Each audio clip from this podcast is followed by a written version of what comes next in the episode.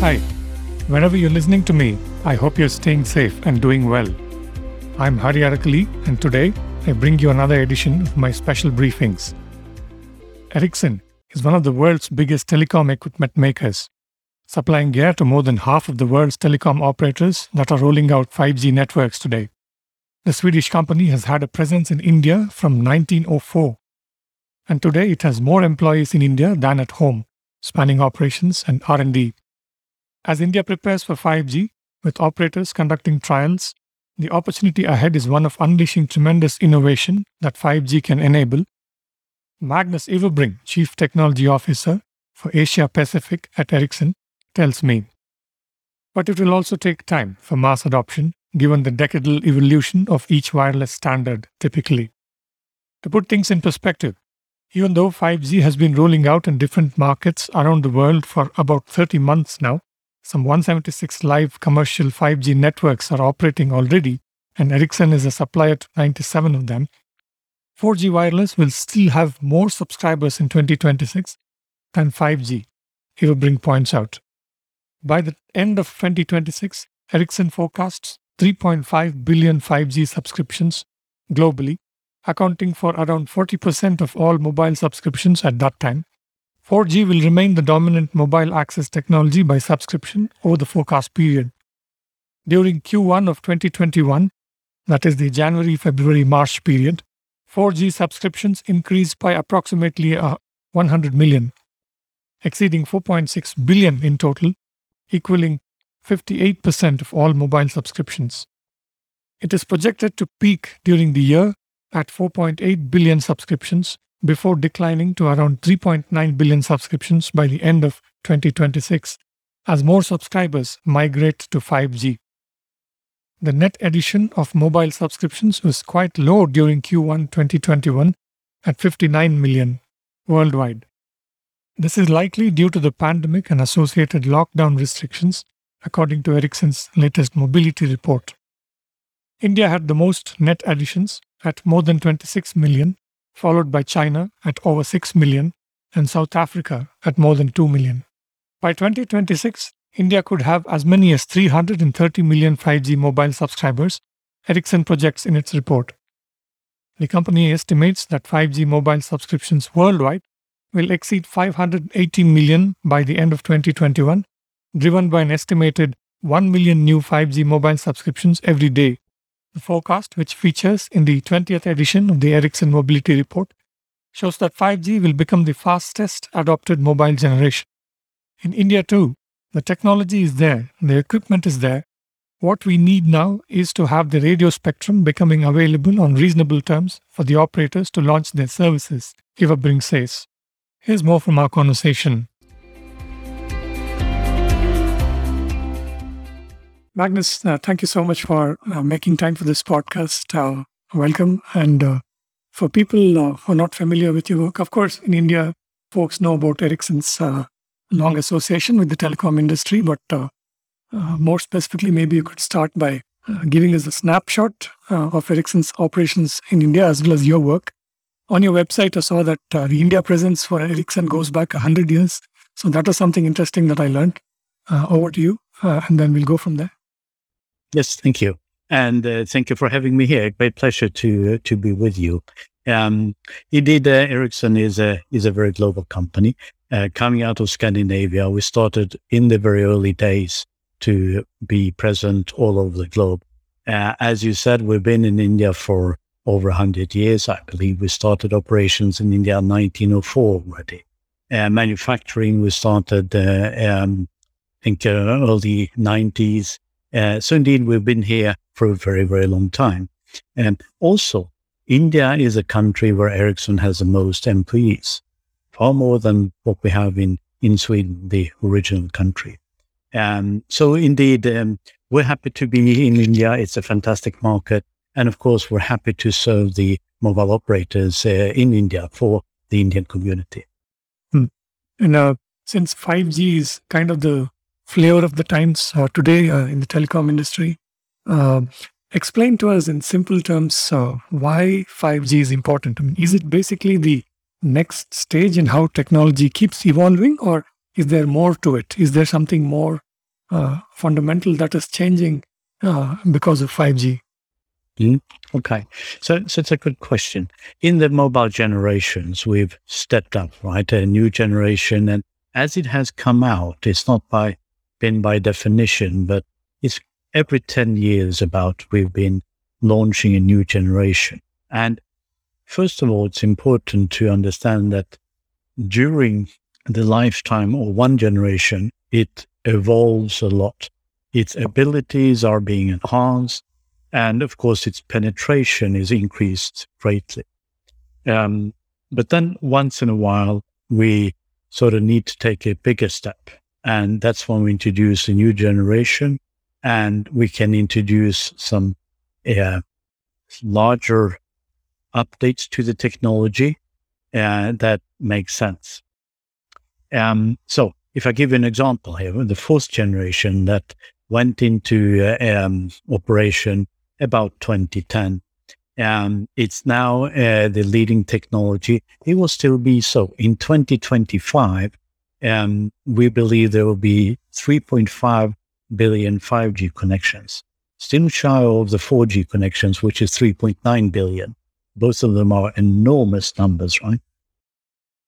But as 4G continues to evolve here, we are gradually ramping up 5G, ramping up the new generation, goes faster than the previous generation because the users are more mature and more advanced services can quickly be launched.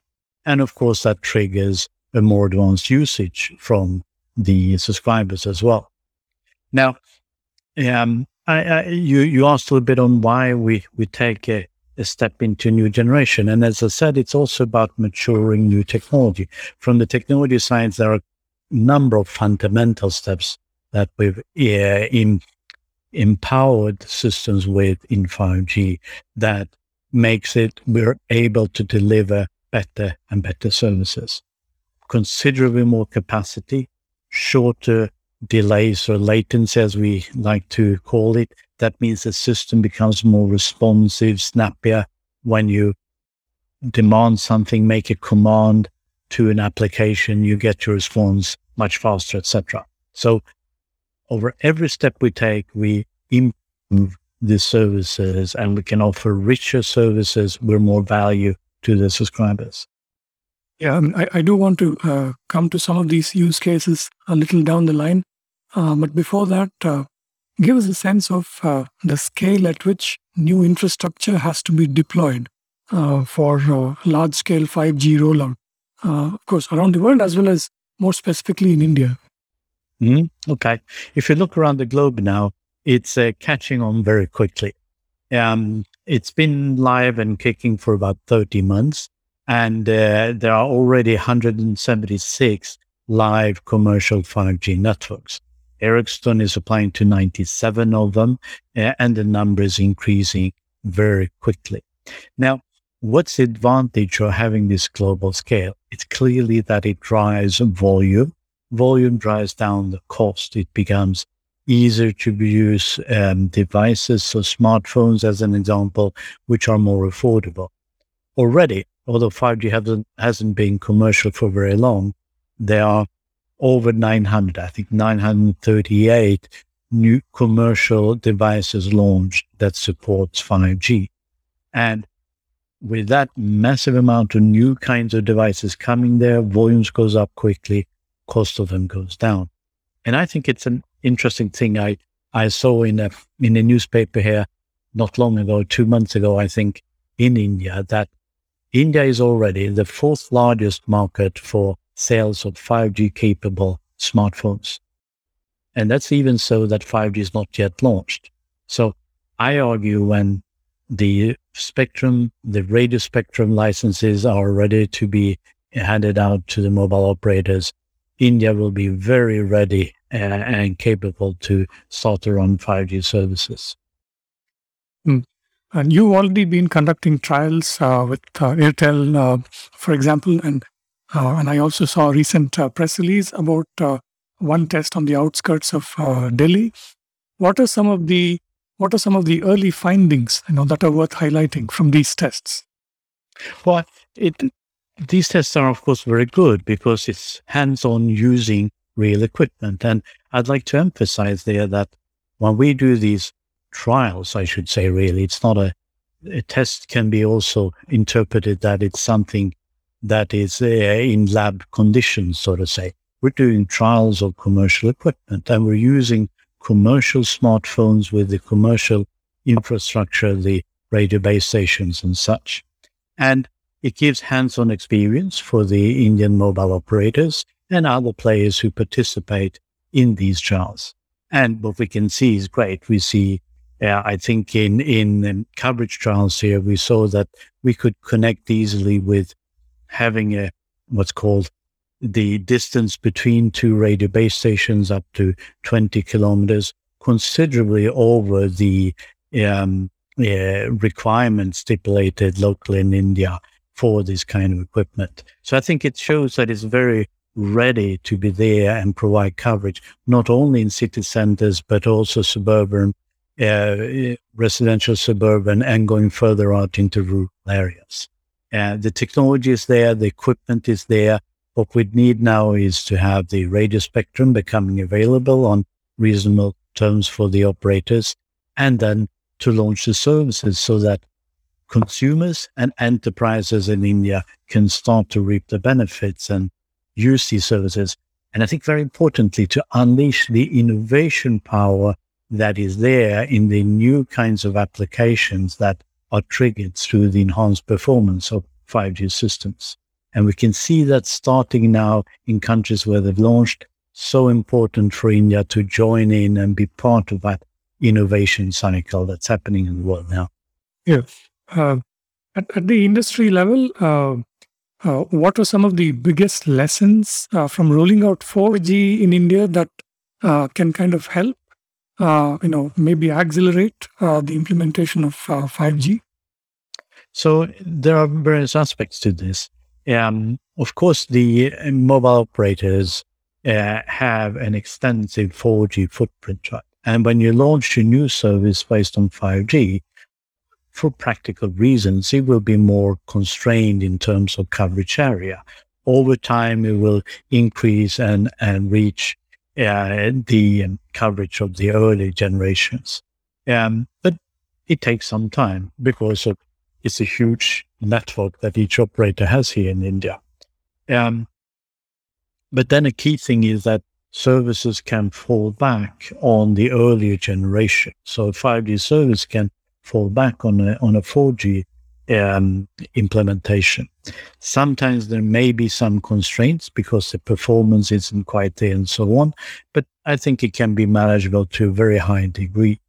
Um, so therefore, don't worry. I mean, if you have as a consumer, if you have a 5G phone, of course you can still do your ordinary uh, web browsing and your phone calls wherever you are, where you have service on 4G as well. That's no issue.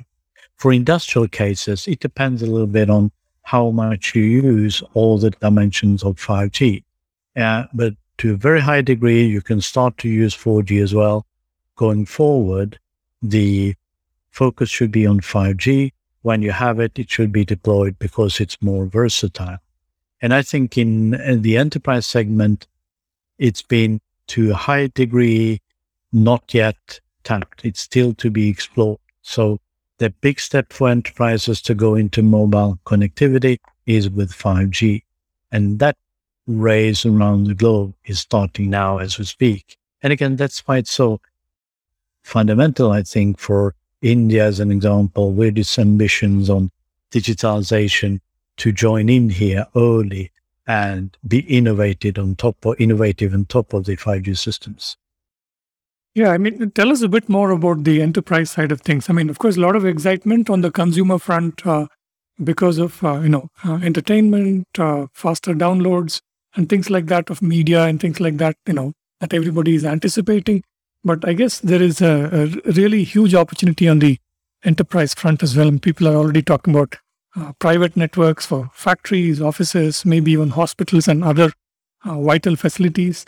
Uh, so, give us a sense of uh, how 5G will change things on the enterprise front. Mm, sure, and and so let's focus focus on enterprise. But just before that, consumers, and maybe we should come back and give some examples on what consumers are doing But the really new segment is the enterprise area. And here, you know, we think that industries all over the world are driving to digitalize.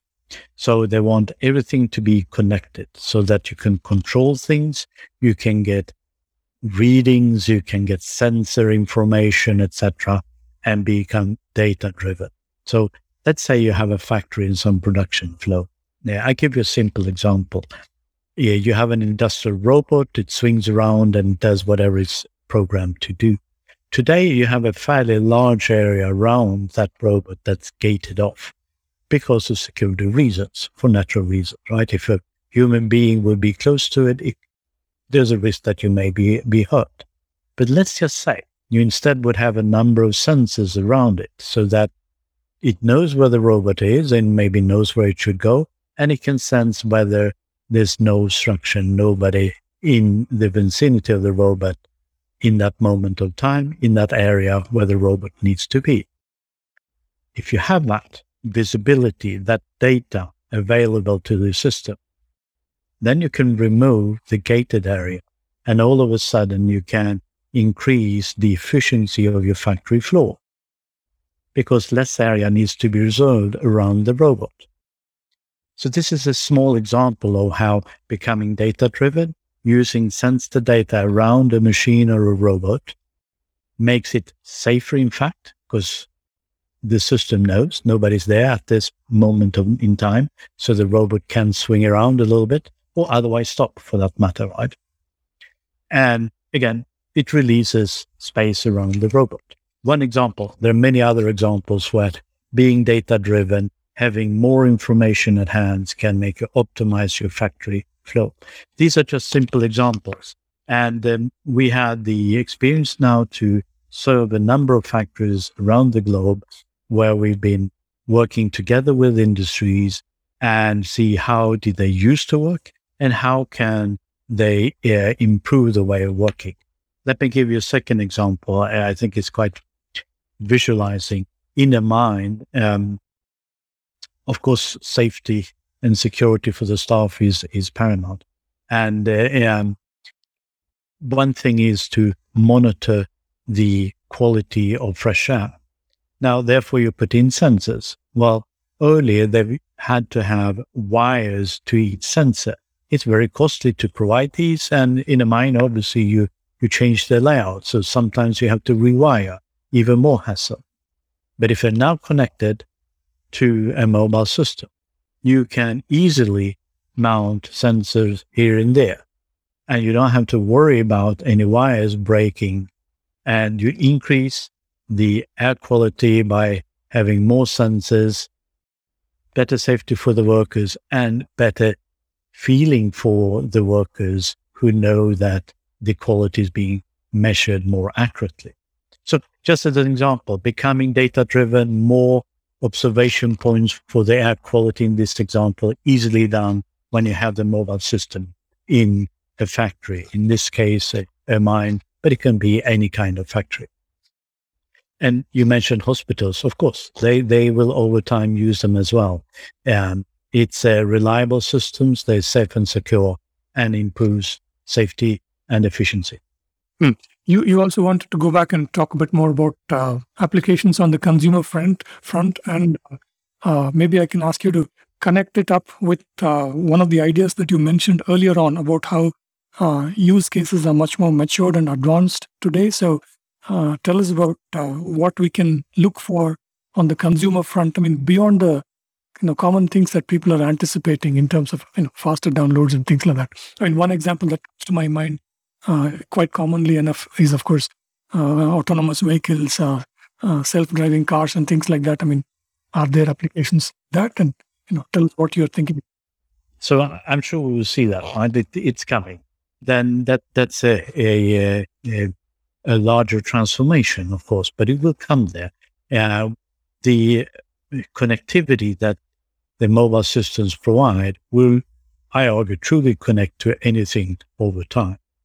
Um, but if we start on where the, the early days, because we're still at the beginning of the 5G era, what we've seen then is that consumers get drastically improved performance. And if the performance is better, the applications can be more demanding and deliver a richer experience to the users. And I think over the next decade, we'll see lots of innovation coming here. We will see global applications coming about. Uh, we will see local applications with local uh, content and tailored to local needs. I mean, Bollywood, as an example, here in India, I'm sure will will have much content for India, uh, as an example. Now, what's the behavior we see? Well, I mean, let me give you an example. If you take um, streaming uh, HD services, um, we've surveyed um, four key markets that have been into uh, 5G for some time now. And we see that over 50%, some 53% are streaming HD content. Well, it turns out that 39% out of the 53 have either started to do this when they got 5G or clearly increased their usage.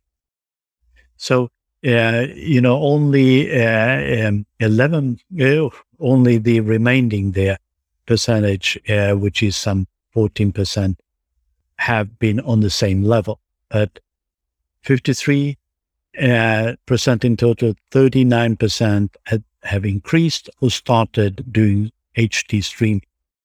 So significantly higher interest to go in the more potent service.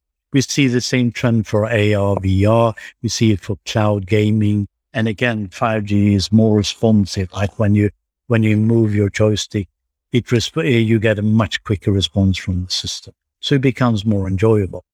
Um, cloud gaming, as an example, we've seen some markets here that users use them two hours more um, per per week only on cloud gaming.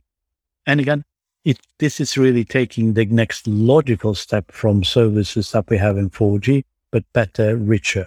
And it's a good stepping stone to services that are consumer services that are yet to be defined in 5G.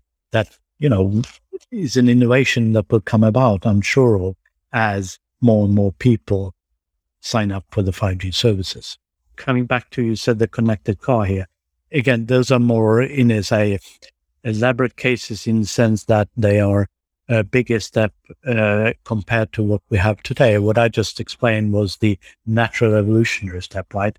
But going yet another step into it will come about, both in terms of video experiences and in terms of gadgets, machines like a car being connected and guiding you while you're out and about with your vehicle. It will come, I'm, I'm for sure. I'm, I'm certain about that. Hmm. Uh, just to take advantage of uh, having a, a, global CTO uh, here with me, uh, I wanted to know a little bit more about uh, you know this uh, shift towards software a lot of experts like you are talking about. I mean, you're telling us that today software is replacing various technologies that earlier relied on hardware in telecom as well. So explain this to us a bit and what are the implications of this uh, shift? Well, uh, so so uh, of course, um, if we compare to some years back, there is more software being used, of course, but then also we need to have in the back of our mind that we are we're always trying to push ourselves at the frontier of technology, and for various things, it's a mix of soft and hardware. Uh, and what makes more sense depends on the application and what you're trying to solve. If I just take example with your with your um, with your home PC, I mean you have a general purpose hardware to do most of the processing, but you have a so-called accelerator to do the graphics on the screen because it's more computationally intense. We have similar things in, in our systems. On certain things, we have dedicated hardware that is uh, the more optimal way of implementing it from a energy point of view, from a cost point of view, and compute power point. And um, with, with a mix of software. Over time, that mix can change. And so, so, and with every release, we monitor what makes sense and not make sense, right? But it's not so that it's a whole thing. It has to be judged on, on what we're doing.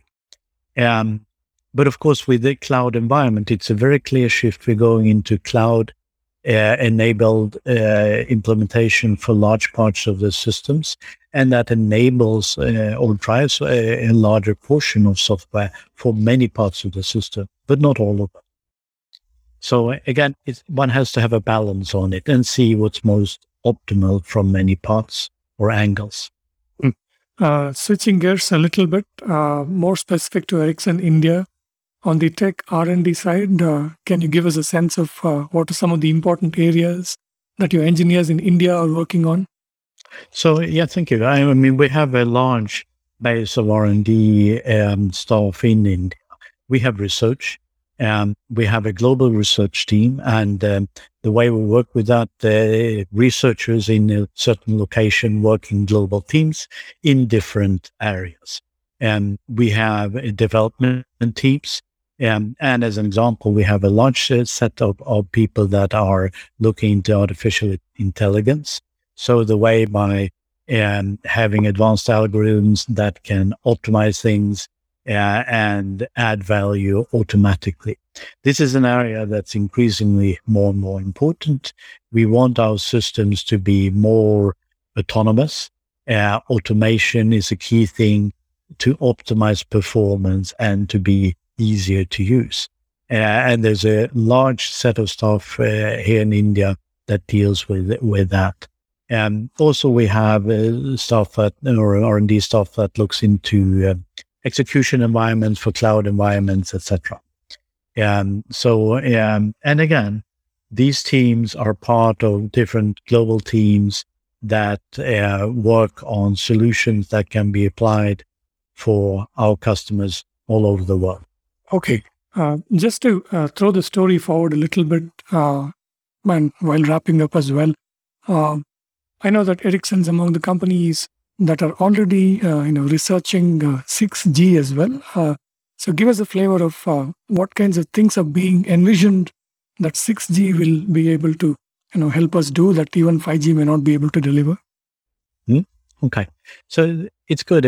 Um, our research team, yeah, they're starting to look into technology base for 6G.